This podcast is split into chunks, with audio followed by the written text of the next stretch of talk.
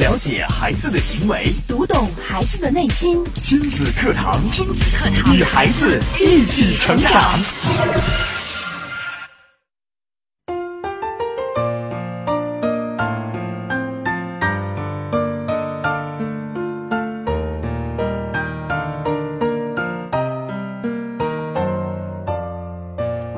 听亲子课堂，做智慧父母。欢迎收听以心理学为基础的专业亲子教育节目《亲子课堂》，我是主持人袁明阳。我是主持人潇潇。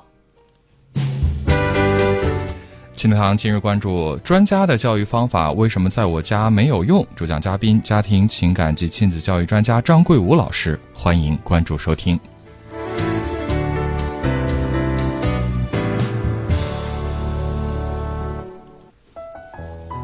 好，节目开始，首先请出张老师。张老师您好，你好，张老师。哎，主持人好，大家好。现在的家长啊，相比过去都更加关注教育，不但父母会翻阅教育类的书籍，甚至连爷爷奶奶们也会时不时的听听专家讲座，学习教育的技巧。然而时间长了，却发现啊，书上的观点会相互矛盾，专家给出的方法，自己用的时候啊，也是时灵时不灵。面对继续出现问题的孩子，学了一大堆教育知识的家长仍然束手无策，那专家的教育方法为什么会在我家没有用呢？今天张老师将会为大家来揭秘。节目播出过程当中呢，你也可以透过两种方式参与到节目当中：新浪微博关注“迪兰路言亲子课堂”，在我们今天的节目帖下来跟评论；也可以在微信平台关注微信公众号“亲子百科”，在微信当中和我们进行互动。嗯，我们来请张老师跟我们分享。呃，首先我想啊就是问问咱们主持啊，知不知道就是这个每年啊有多少本这个教育类的或者亲子类的这个书籍在咱们市面上上市？呃，虽然没有统计过，但是我还真到过书店去看到过。那远远一看，那个几排书架都是亲子教育类的书籍，对对对甚至很多这种书还被摆在书店门口的畅销书的这个、对呃货架上，反正是一看应该是销量很不错。对，这个关于咱们国内这个数据我手头没有，但是这个关于国外的，像美国的我有一个数据，嗯它就是说在美国现在是平均每年至少有三十本关于这个教育类或者亲子类的这个书籍，然后这就是摆上这个书架。哇，啊，也就是说，可能一个月差不多就有两三本儿，对，呃，就是教咱们这个家长，然后怎么样去教育孩子。一一呃，光美国每个月都有三十本儿，那我觉得每个月两本儿要读完，其实都挺难了。对对嗯对，那呃呃，这这个书的这个流行，证明其实整个社会啊，应该是对这个家庭教育是越来越关注了，是的肯定是有市场的。对，那这些书是不是管用呢？这个有时候也很难讲，嗯，因为这个现在关于这个，既然出了这么多的书，但是它这个书里面的内容是不是适合我们的这个家长来操作？里边的理念是不是一个呃比较正确的一个教育理念？其实也都是有很大争议的。是啊，啊嗯这个我根据我首先就是想根据自己的一些经验和咱们这个就是家长朋友们交流一下关于这个教育类书籍的一个选择方面的注意事项。嗯嗯，呃，一方面就是我个人觉得呀，咱们现在这个书籍这么多，首先就是大家不要一进书店就挑花眼了，然后被那个很花哨的这种宣传手段给干扰。嗯，可能有些家长就是说比较急着用吧，就是说，哎呀，嗯我我这个孩子最近要考试了，他很紧张啊，睡不着，失眠，或者说我的孩子怎么上幼儿园了？这个入园他有一个，呃，入入园前的这个这个这个现象，他会哭啊闹啊，我需要一个马上需要一个方法，对，我赶紧去书店找本书解决一下我的问题。是哎，然后一到书店之后，发现那个某一本书上说，我现在就能解决你的什么什么问题，针对你这个问题，然后顶上配的那个什么孩子的成长表格呀、还有一些就是小孩儿的这个图画，嗯，呃，很精美，对，哎，然后就被这个东西所吸引，然后赶快掏钱，也没有看内容，就先买回来了。这个其实挺符合家长们的心理，对对对，这就是个心理投其所好嘛，哎我我就们想。选书都是这样选的对，呀。我想解决对什么问题？哎，这本书它就是写，它就是解决这个问题的。对，那我不买它，这不是对症下药吗？对啊，我不买它，嗯我我能难道能买别的吗？呃，其实它是什么呢？好多这个书籍呢，它是要考虑到自己的一个就是博取利益的一个问题。销量销问量哎题对怎么能让人愿意很快的决定去买？是他可能把一些就是比较博人眼球的东西放在封面上、宣传上，然后所以咱们这个家长在购买这类书籍的时候，一定记得先翻一翻这个内容，嗯，至少看一下简介。嗯，他有时候看他这个内容和这个宣传是否相符，是哎，不要被他被他这个宣传的噱头然后给迷了眼了。嗯嗯，可是呃家长们，我觉得这个辨别的能力还不是特别高啊。就是对对我们好像，呃，因为毕竟自己家庭教育，可能大家都是门外汉，对遇到问题的时候又是心急火燎的，嗯，呃，也不可能站在这个书架前就一页一页即使仔细地看翻了，看怎么说呢？嗯只要经过正规出版社出版的书籍，我觉得可能大概看看，还都是觉得有道理的。对。所以辨别起来还真的是有一定的困难。呃，其实它有一个有一个有一个小的办法，嗯呃，怎么说呢？就是说，呃，你想现在啊，这个，呃，一般这个出书的这个作者分两类，就是我个人觉得是分两类，嗯，哎，哪哪两类呢？呃，有一类呢，他可能会会明写，或者说在他的这个书籍内容当中潜移默化的告诉你什么呢？会告诉你这个，其实这个无论是教或者养养育孩子，其实是一个是一个非常长期的、艰难的、很艰辛的一个过程。嗯，哎，他会告诉你这个过程就是一个首先会告诉你，对我这不是特效药，不是药到病除的，嗯对，本身这个教育就是一个充满压力的工作，可以这样说。嗯呃，但是另外一类作者呢，他可能就会针对性比较强。嗯。嗯，呃，他就告诉你，就是说我你你需要什么样的这个问题，然后我直接告诉你答案。嗯，哎，这是两类作者的风格。哎，哎那这两类风风格，应该说在市面上的书，大家去分类的话，应该大概能分出对来，。大致是这这两个类型的。那张老师，您推荐的是哪一类呢？呃，这个我不是说推荐哪一类，嗯我就是想告诉大家，第一类作者就是告诉你这个教育过程是一个长期的艰辛过程，这种作者他其实是告诉你你需要知道的东西，你需要哦知对道的你需要东西知道的东西。嗯呃，后一类作者呢，就是说告诉你的是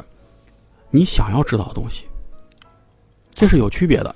啊。好，我们我们有点绕，我们来想想看。嗯就是第一类告诉你这个教育是个过程的，这个作者是想告告诉你的是你需要知道的，你真正需要的，对。然而第二类投其所好的作者是要告诉你你想要知道的，想就是要知你道现在想要什么，我立马给你一个答嗯案。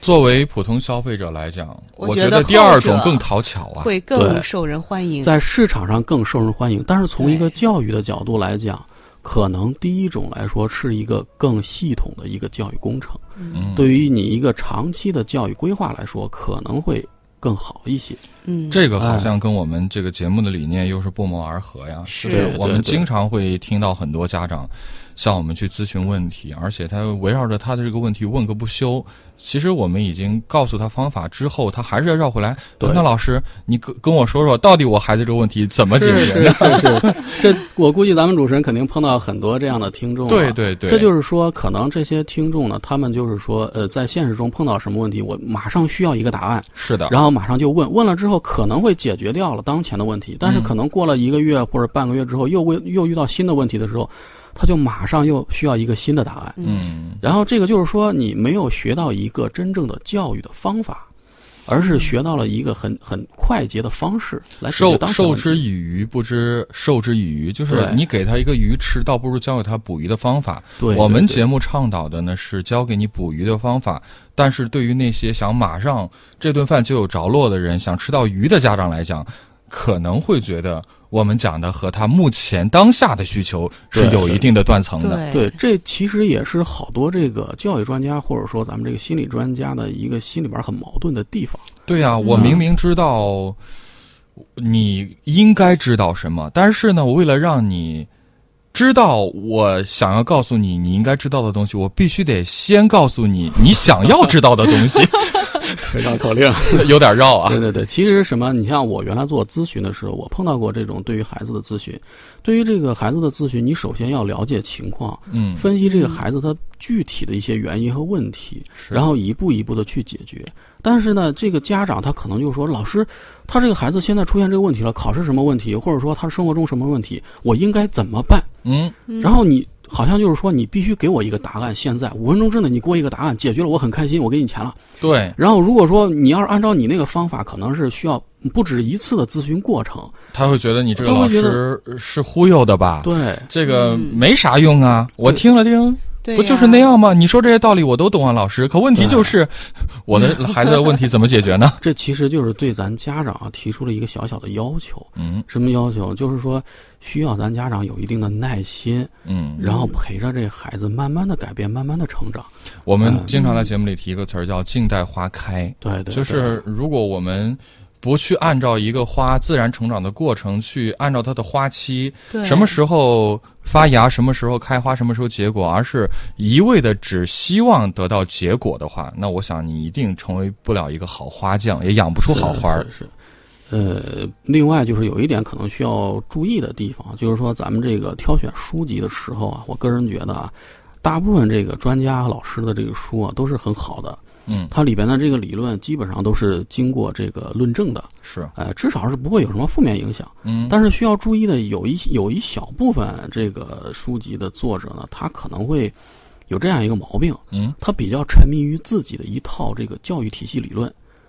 怎么讲呢？呃哎，就是说他会他对这个理论比较认可，或者甚至是自己提出来的，然后呢，他就会把所有的问题全往自己的这个理论的这个大框子里边去套，嗯可以说是比较教条主义、生搬硬套。嗯，呃哎，然后他沉迷于这个东西之后呢，然后他就完全不顾这个环现实环境、时间、地点的这个限制，所有东西全套进去。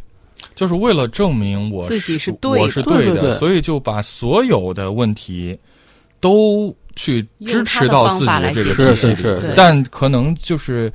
呃，反倒会稍微走偏一些，是吧？对，这个我举一个小例子吧，就是说你像咱们现在这个市场上有很多这种就是早期教育，嗯嗯，大部分都是其实都是很不错的，但是也有个别的，他们运用这个理论的时候，你像有一些上个世纪可能七十年代之前就提出来的这种经典就是早早教理论，嗯，然后呢，在他拿到就咱们这个新世纪来用，你想想上个上个世纪七十年代之前嗯没有电脑，嗯，没有互联网，然后那个很多的这个社会环境，还有这个人的思想、生活方式都是不一样的。对，然后你生搬硬套到这个当前的社会当中的时候，其实你你这个和和孩子他这个现实生活是脱节的，就是对其实是不适用的，放在过去对对那个年代，呃，也不能说是不适用，但是你至少要有一个与时俱进。对，哎，你包括就是说我我我举一个小例子，就是有那个国外有一种叫做就是那种呃怎么说他那个。呃，反正就是教孩子学习语言的一个快捷的方式，有有有一种教育方法，嗯呃，但是他拿到国内很多人用，但是发现这个效果不好，为什么？为什么呢？因为是不是因为国外的语言和中文其实它是不太哎，一样的？对对对，咱主持人说的非常对，因为咱们汉语是一种这个表意语言，对但是其他国家的，包括这个日语啊、什么韩语，他们其实现在运用的也都是表音。表音嗯字母嘛，哎对对对拼写的，对，对它这个就表音的这个这个语言呢，它如果说是说你了解了这个音标对应的这个字母，然后你知道它怎么读的时候，嗯孩子他一推理，大部分基本上都能知道这个字怎么写。是的，哎，嗯但是如果说搁到咱们汉语，咱说这个汉语拼音，说写一孩子写一个大吧，呃的啊大，咱知道这个拼音的啊是怎么回事儿，但是你肯定写不出来想肯定写推不不出来这个大字如何对呢怎么？写这个汉字的大写不出来的。嗯，有些人他就把这个理论生搬硬套到咱们国内，说啊，我这个理论在国外所有的国家都经过验证的，确实经过验证，很嗯有是啊效。对，但是是你搁到咱们这个环境里边怎么办？对要这经个过嗯调整的。这个还是一个适用性的问题。是是是，所以说要注意一下，它有一些理论就是说可能是这样子，它生搬硬套，把所有东西都套进去。嗯我们家长要有一个分辨能力，适用不适用自己的这个环境和和自己的家庭。嗯，嗯，好，这是张老师刚刚跟我们讲了，在这个呃关于这个亲子类的书籍啊，真的是很多。呃，然后呢，张老师透过他的这个理解，将这个书籍分成了两个大类，大家其实可以思考一下，是不是这样？对，挑嗯选适合自己的，这个很重要。对，但是呃，关于这个适合自己的呢，好像还是有一个问题，就是呃，我我还在具体的操作当中，在节目当中会遇到这一类这样一类家长，就是他们在遇到问题的时候呢，呃，马上会有一个下意识的反应，会说这个专家老师讲的是很好，可是呢，孩子是不同的，所以呢，我要找适合我孩子的方法。呃，我我在想，如果是再走到这个极端之后，是不是又陷入到另外一个死循环？呃，这个就需要，因为因为什么？因为咱们这个这个专家老师也好，或者咱们节目老师也好，其实是没有见过，没有当面见过咱们家长，没有当面见过咱们孩子。最了解孩子的哎其实是您呢，啊，对对对，所以就是说，需要咱们家长具备一些能力。一方面，首先啊需要什么能力呢？就是需要你有这个一个好的心态，要敢于正视差异。嗯，嗯正是什么差异？孩子和孩子之间的差异。这个每一个孩子，说实话都是不一样的。咱们这个专家提出的这个理论呢，其实都是一些原则性的、指导性的、具有普遍意义上的这个这个指导理论。嗯他，你你针对就是每一个就是说不同的孩子的时候啊，你要有所分辨。你比方说的是，呃，有有一些孩子可能是属于那种比较内向、相对敏感的孩子，然后老师介绍的一些方法，然后咱们家长在运用的时候，针对这种比较敏感的孩子，可能你在说的时候就需要稍微的委婉一点儿，嗯，然后在批评教育的时候呢，也不要说的那么多，不要那么太严厉，因为这孩子很敏感，可能你说了一句之后，这孩子已经想到第二句了。嗯但是呢，有一些孩子就是属于性格比较外向，他这个和家长的交流和同学的交流也都是比较直接的。嗯，神经比较大条哎，的嗯对对对，这个时候可能家长就是就是直接说，哎，这怎么怎么样，怎么怎么样都可以的。嗯所以你要对孩子有一个分辨，呃你要正视这种差异，你每个孩子是不一样的。嗯，嗯，好，我们来稍事休息啊。关于这个问题啊，等会儿我们在广告之后啊，接着回来。大家听到今天节目，是不是您心中也正好有这样的一个问题呢？为什么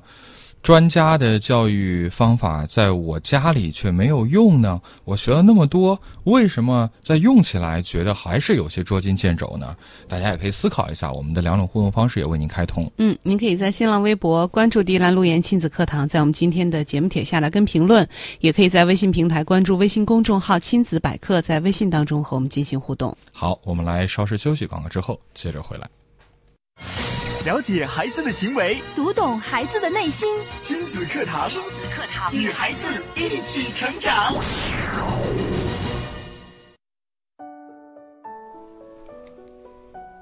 好，欢迎继续回到正在播出的亲子课堂节目。今天的亲子课堂节目呢，为大家邀请到家庭情感及亲子教育专家张桂武老师，为大家带来这期话题叫“专家的教育方法为什么在我家没有用”。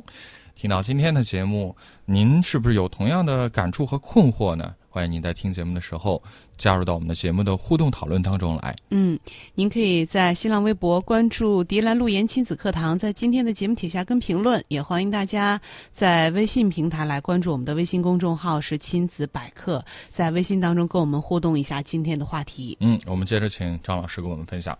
呃，我我咱刚才说了，就是说这个家长要正视这个孩子的这个差异啊，是另外还要就是说敢于正视这个孩子的这个差距，孩子之间的。嗯呃，你在教育的时候，可能咱每个父母眼里自己的孩子都是最漂亮、最帅、最优秀的，对呀，但是在这个运用到教育的时候，一定要就是说能够保持一个相对客观的这个眼光去看待。嗯，你比方说，咱这个可能某一个孩子，他身高一米八，男孩儿，嗯、这个挺好的，这身高是吧？高高大大的。但是呢，这家长可能他要求啊，你好好打篮球吧，然后你向姚明学习。这个你想想，姚明是两米二十六，然后这孩子一米八十、然后在普通人当中这个身高是不错，但是你搁到篮球场上，可能这个要求就有点儿稍微有点儿困难。就完全显示对不出对来对他对对个高的这个优势对，了。这对其实是一个比较极端的啊，这个。嗯就是说，这个家长你你需要就是说正视这个孩子他的一个客观条件，不能说在教育的时候就是说把专家的方法，然后运用到这种客观上，就是不好实现的这个这个孩子身上。嗯。哎，其实每个人生来他都是有自己独特的优势的，对，有优势有嗯我们不能不能按照己自己的想法给孩子规划一条人生道路，因为那是你是那是你没有实现的这。心愿，而不是孩子对的对人生。对，这这咱们古人说叫因材施教嘛，对哎，是哪块材料？就是说你你要接受自己的孩子是怎么样的人，嗯，去改变那些能改变的，然后接受那些就是说你不能改变的事情。好，这就是要正确认识到孩子的差距。差距，对嗯，嗯，然后另外就是就是不要简单的说教啊，就是可能有一些家长就是听了这个节目或者说看了书之后，哎，一看这个理论这个方法很好哎呀，哦，然后马上就是套着，然后就背下来，然后对孩子拉过来，我跟你说啊，怎么怎么着，嗯这个事专家情说了哎，是怎么怎么样的。这个其实怎么说？从这个心理学的角度来说啊，呃，一般人如果出了这个心理上的问题，或者说有一些思想上的问题，他都是这个潜意识层面可能出了一些问题了，需要调整了。嗯，而咱们这个说教，它是一种简单的语言行为，它所涉及到的是一个就是说意识层面的。是，表面的一个一个一个东西，你解决不了你潜意识里面的问题。是，嗯反倒甚至会起到一些反作用。哎，对对对，时间长了，你生搬硬套拿来去说教，孩子可能他表面上就是嗯嗯嗯，对对对，但是他心里边反而会有一种逆反心理，说这是干嘛呀？这是，是哎，没有听过我们节目的孩子，呃估计对我们节目是比较痛恨的。 但是呢，凡是听过我们节目的孩子，我们发现嗯，他们比家长更认可我们的节 目。对对对。呃，其实咱们这个法国的思想家卢梭就说过一句话，嗯就是比较鞭辟入里的，就是说世界上最没用的三种教育方法：第一，讲道理；第二，发脾气；第三，刻意去感动。这个这个讲道理，它排在第一 位，哦它排在第一位。就是说你，你可能估计他小时候是不是也受过这种痛苦？是，我觉得说的好好精辟说啊！的这不个就是现在的家长们最常用的三种方式吗？是，嗯对，甚至你看讲道理、发脾气这两种，我觉得应该是呃很多家庭当中遇到的，而对就是去 感人的这个东西感动。嗯，什么？嗯我们现在看到很多感恩教育啊，对对这些是很多教育工作者在做的事情。其实这个东西，它是等于说，首先你不，嗯，不去把这个孩子平等看待，然后把自己先先放到一个道德制高点上，嗯，呃，然后进行一种良心上的绑架、情感上的绑架，然后说这个怎么什么什么一把鼻涕一把泪的，这个东西其实是值得考量的。对哦，我嗯就是我呃，周教授就曾经说过，凡是感人的东西，它可能都是有毒的，我们要去对对对区别的对待。对，呃，凡是那些超乎于常理的东西，我们一定要去认真的去、客观的去看待一下。是它的超乎常理了，那它背后一定是有它深层次的原因。对对对，呃，其实这个具体这个咱们这个家长到底应该怎么做，这个老师和这个专家的方法才能够运用到实际当中啊。嗯，我觉得最关键的有几点儿，第一点就是关系，还是关系，关系建立良好的关系，这是什么意思呢？你首先呢要和孩子有一个良好的关系，具体来说就是说给孩子面子。嗯，呃，不要在这个嗯这不分场合的，在任何时候、任何地点，可能当着一些陌生人的面啊，或者说一些不太熟悉的人的这大众面前，去直接指责就指责、批评、教育。这个就是很多家长的一个习惯性的行为。对反正他认为孩子是我的呀，是啊我那我想咋说呢，我就得咋说，而且别人咋不说呢？孩子有时候一犟嘴就说，嗯嗯，人家咋不管你呢？我谁叫我是你妈？我管你是对你谁叫我是你爸呢？是，你想一想，如果这个亲子关系本身就不良的话，嗯，这个你你家长说的再正确、再有道理，孩子首先是不接受， 是他就不接受你这个人，他怎么去接受你的这一套理论？对，怎么接受你的方法？嗯反而会有一种抵触情绪。对，哎、首先这是关系的问题。是是是是，你你如果说是一个关系处的比较好的，可能就是无论你说的是什么，他听不听是一回事儿，他首先会尊重你这个家长，是，哎，这个态度上就端正了，嗯，哎，这态度和这个关系是解决问题的第一步。好，嗯这是第一步，关系要处理好。嗯对，呃，第二个咱们提过很多次了，这个就不多提了，就是还是保证一个良好的夫妻关系，嗯，哎，这是放在这个咱这个家庭情感序位第一位的，我提过好几次，是，这是一个基础。嗯，哎，没有这个基础的话，你孩子他他是模仿你这个家长的对啊。，其实它嗯还啊还是属于关系序列。对，嗯，嗯，呃，另外就是，嗯，一个比较重要的点儿，我觉得就是，首先啊，这个家长你在运用这些方法之前啊，要调整自己的一个心态，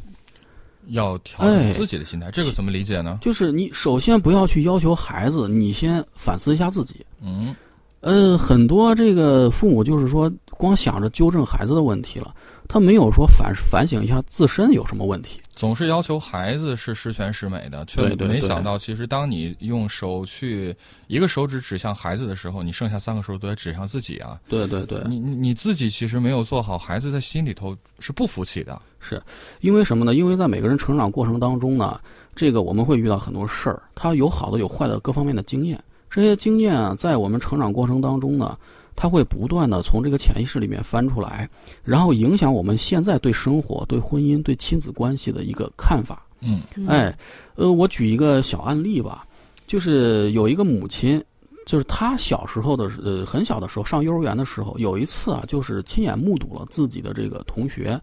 呃，放学的时候可能过马路，然后出意外被这个车子就出了一个车祸，嗯，差一点儿就是失去生命，还挺严重的。嗯呃，就经过这个事儿之后，她当时很小，就就留下一个很可怕的印象。嗯，呃，就就埋下了一个很恐惧的这个种子。从此之后呢，他就就就是很害怕一件事情，就是说我身边的人会不会随时就是离我而去，像他那个同学一样，小朋友一样。嗯呃，到他长大了之后，他做了母亲，然后呢，他的这一份恐惧就是不自觉的在控制着自己，控制自己干什么呢？就是去控制自己的孩子嗯啊，他随时就是过度关注自己的孩子的每一步的成长。嗯嗯，然后时间长了之后，呃，这个孩子上长大了，到青春期了，到中学了，这个孩子就觉得呀，我受不了了，这个这个妈妈就是随时随地的就就无是时无刻盯着自己，嗯对，就是害怕，生怕我出意外，什么时候都问着我，什么时候都看我，呃，实在受不了了。然后两人的关系就这个母子关系就变得非常非常的差。嗯，变得非常差了之后呢，然后这个他来咨询，他来咨询，然后就是找这个问题，呃，跟他说了这个问题之后呢，他还觉得啊，不是啊，我没有这个问题啊，我只不过是在这个什么关心我的孩子、爱我的孩子，这是我自己母爱的一种体现。嗯，嗯他没有，他没有意识到这个问题。事实上是这个孩子已经生活的非常压抑了，他觉得自己的生活被这个这个自己的妈妈就是束缚和控制。呃，如果说在这种时候啊，你这个专家或者老师简单的对他说，你要放开孩子的手脚啊，要给孩子自由飞翔和生活的空间啊，嗯这个老师说的是完全正确的。对，但是，这个家长对于这个家长来说是没有用的，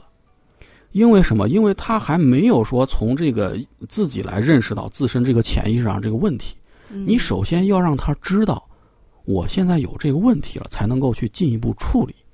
孩子的这个问题。对，首先要啊意识到自己的问题，是是是啊，呃，其实就是你除了这个这一点之外呢，你包括就是说咱们好多这个家长听了这个呃专家的这个方法之后呢，他可能还没有真正把这个方法消化掉，就是说咱们专业名词叫做内化，嗯还没有内化的时候就拿来生硬的使用。嗯这个时候呢，就容易出现一个问题，你的这个语言和你的行为是脱节的。呃，比方说有有有的孩子可能是这个考前紧张失眠，呃，然后呢，这个家长听了这个专家说了，哦，你不要给孩子的这个成绩过多的关注，反而会造成孩子的紧张。嗯，好吧，那我就马上拿来用，然后他就拿来给跑来给孩子这个说，啊，考试成绩不重要啊，这个结果不重要，你考多少分都没关系，哎，第几名都没关系，只要你努力就行了。结果呢，反而过考了几次，这个孩子一点改变没有，还反而越来越紧张，这嗯是为什么？后来一问，这孩子就说：“哎呀，这个爸爸，我考的不好的时候，这个爸爸他嘴上他说考试成绩不重要，但是其实他拿着卷子的时候，他那个脸呢都是青的，咬牙切齿的， 他都好好像是很生气的样子。嗯呃，这这这就是其实就是这个家长没有内化，他就是生搬硬套的这个方法，嗯造成就是说你只是嘴上说了对口心不一。”嗯口心不一就会造成什么？造成孩子的认知混乱，孩子就会想这个，这个到到底重不重要？到底是我我听到这个嗯爸爸说的这个是真的，就是说，还是我眼前看到的这个爸爸对呀是真实的？爸爸到底是怎么想的？嗯对对对，，这个爸爸的这个行为很分裂呀、这个让我到底应该怎么去反应啊？是啊，我是应该很开心呢，我还是应该很很很严肃的去面对这个问题。这个时间长了，他孩子不但会困惑，而且时间长了反而会伤害这个亲子关系。真的是这样。哎，因为什么？因为这个父母的这个内外不一致，孩子呢就很难去真正的去信任父母了。嗯哎，你这个信任关系受损了之后，就是刚才咱们谈到了，就是说亲子关系是亲子关系很重要。你关系受损了之后，你的这个教育方法怎么样让这个孩子去真正去接受呢？嗯哎，就是这这就是一个内化的问题，呃需要家长去好好的去消化一下，而嗯不是说马上你还你自己本身还不理解，你拿来生硬地去使用嗯，啊、是，所以首先就是我们教的这些方法，熟悉我们节目的朋友应该都知道啊。所有的问题其实都是我们自己本身的问题啊，而不是孩子的问题。，对对对，如果我们只是拿这些方法去改造孩子，自己首先都没有做改变，甚至还不一定能够认可到我们的理论的话，那可想而知，这些再好的教育方法放到你家孩子身上也是不管用的。对，所以我就是想说的啊，家这个专家给出的一些方法，可能都是原则性的、指导性的、普适性的，但是你具体使用的时候，关键还是在于这个父母，你要提升自己的这个能力，自己的这个理解，然后去，无论是去建立良好的关系、调整心态，还是去内化这个方法，归根结底还是这个父母需要注重提高自身。然后这样才不会被这个不断出现的这个孩子的问题的这个表象，然后所影响。这个可能有些家长听了之后就觉得，哎，这老师挺不负责任的，怎么把这个所有的这个这个这个都推到我们家长的身上，把这个责任，这个对我们家长要求是不是太高了呀？对呀，我就是想要一个方法，我是让你帮我解决孩子的问题的。对，其但是嗯我想说的是啊，你想一想，咱们这个家长有些要求哦，孩子，你七八岁，你到十岁的时候，你这个钢琴必须达到十级啊。嗯呃，上高中的孩子，好好学啊，三年之后你给我考上清华北大啊，嗯哼，这个要求高不高？嗯太这个高要了求，这个要求本身就很高啊。当你对孩子提出高要求的时候，是不是要匹配一个高标准的父母呢？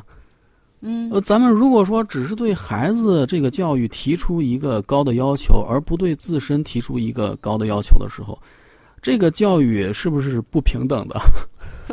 嗯，就像我听到的一个笑话啊，这个呃，爸爸跟儿子说，谁谁谁像你这么大的时候已经是班里的班长、佼佼者。啊然后孩子说，那呃，他的爸爸谁那谁谁跟你一样大的时候已经是总统了。啊，好像是华盛顿的那个什么啊，说你看华盛顿在你这么大的时候都是班长，门门一百分儿，对然后孩子怒了，直接说那那华盛顿像你这么大的时候都美国总统了。啊 所以说，这个教育啊，本身是一个平等的，呃，无论这个不光是对孩子有要求，对这个父母本身、对家长本身也有要求。嗯，啊、这就是呃，有时候你像我觉得呀，这个咱们家长首先在使用方法之前要思考一些问题，思考什么问题呢？就是说要抛弃一些固化的想法，就是我们叫做贴标签儿，对人不要贴标签儿。嗯， 嗯，就是说，你看到一个美女啊，这个美女，咱们就是说那个以貌取人嘛。看到一个美女说，这个美女肯定是一个好人。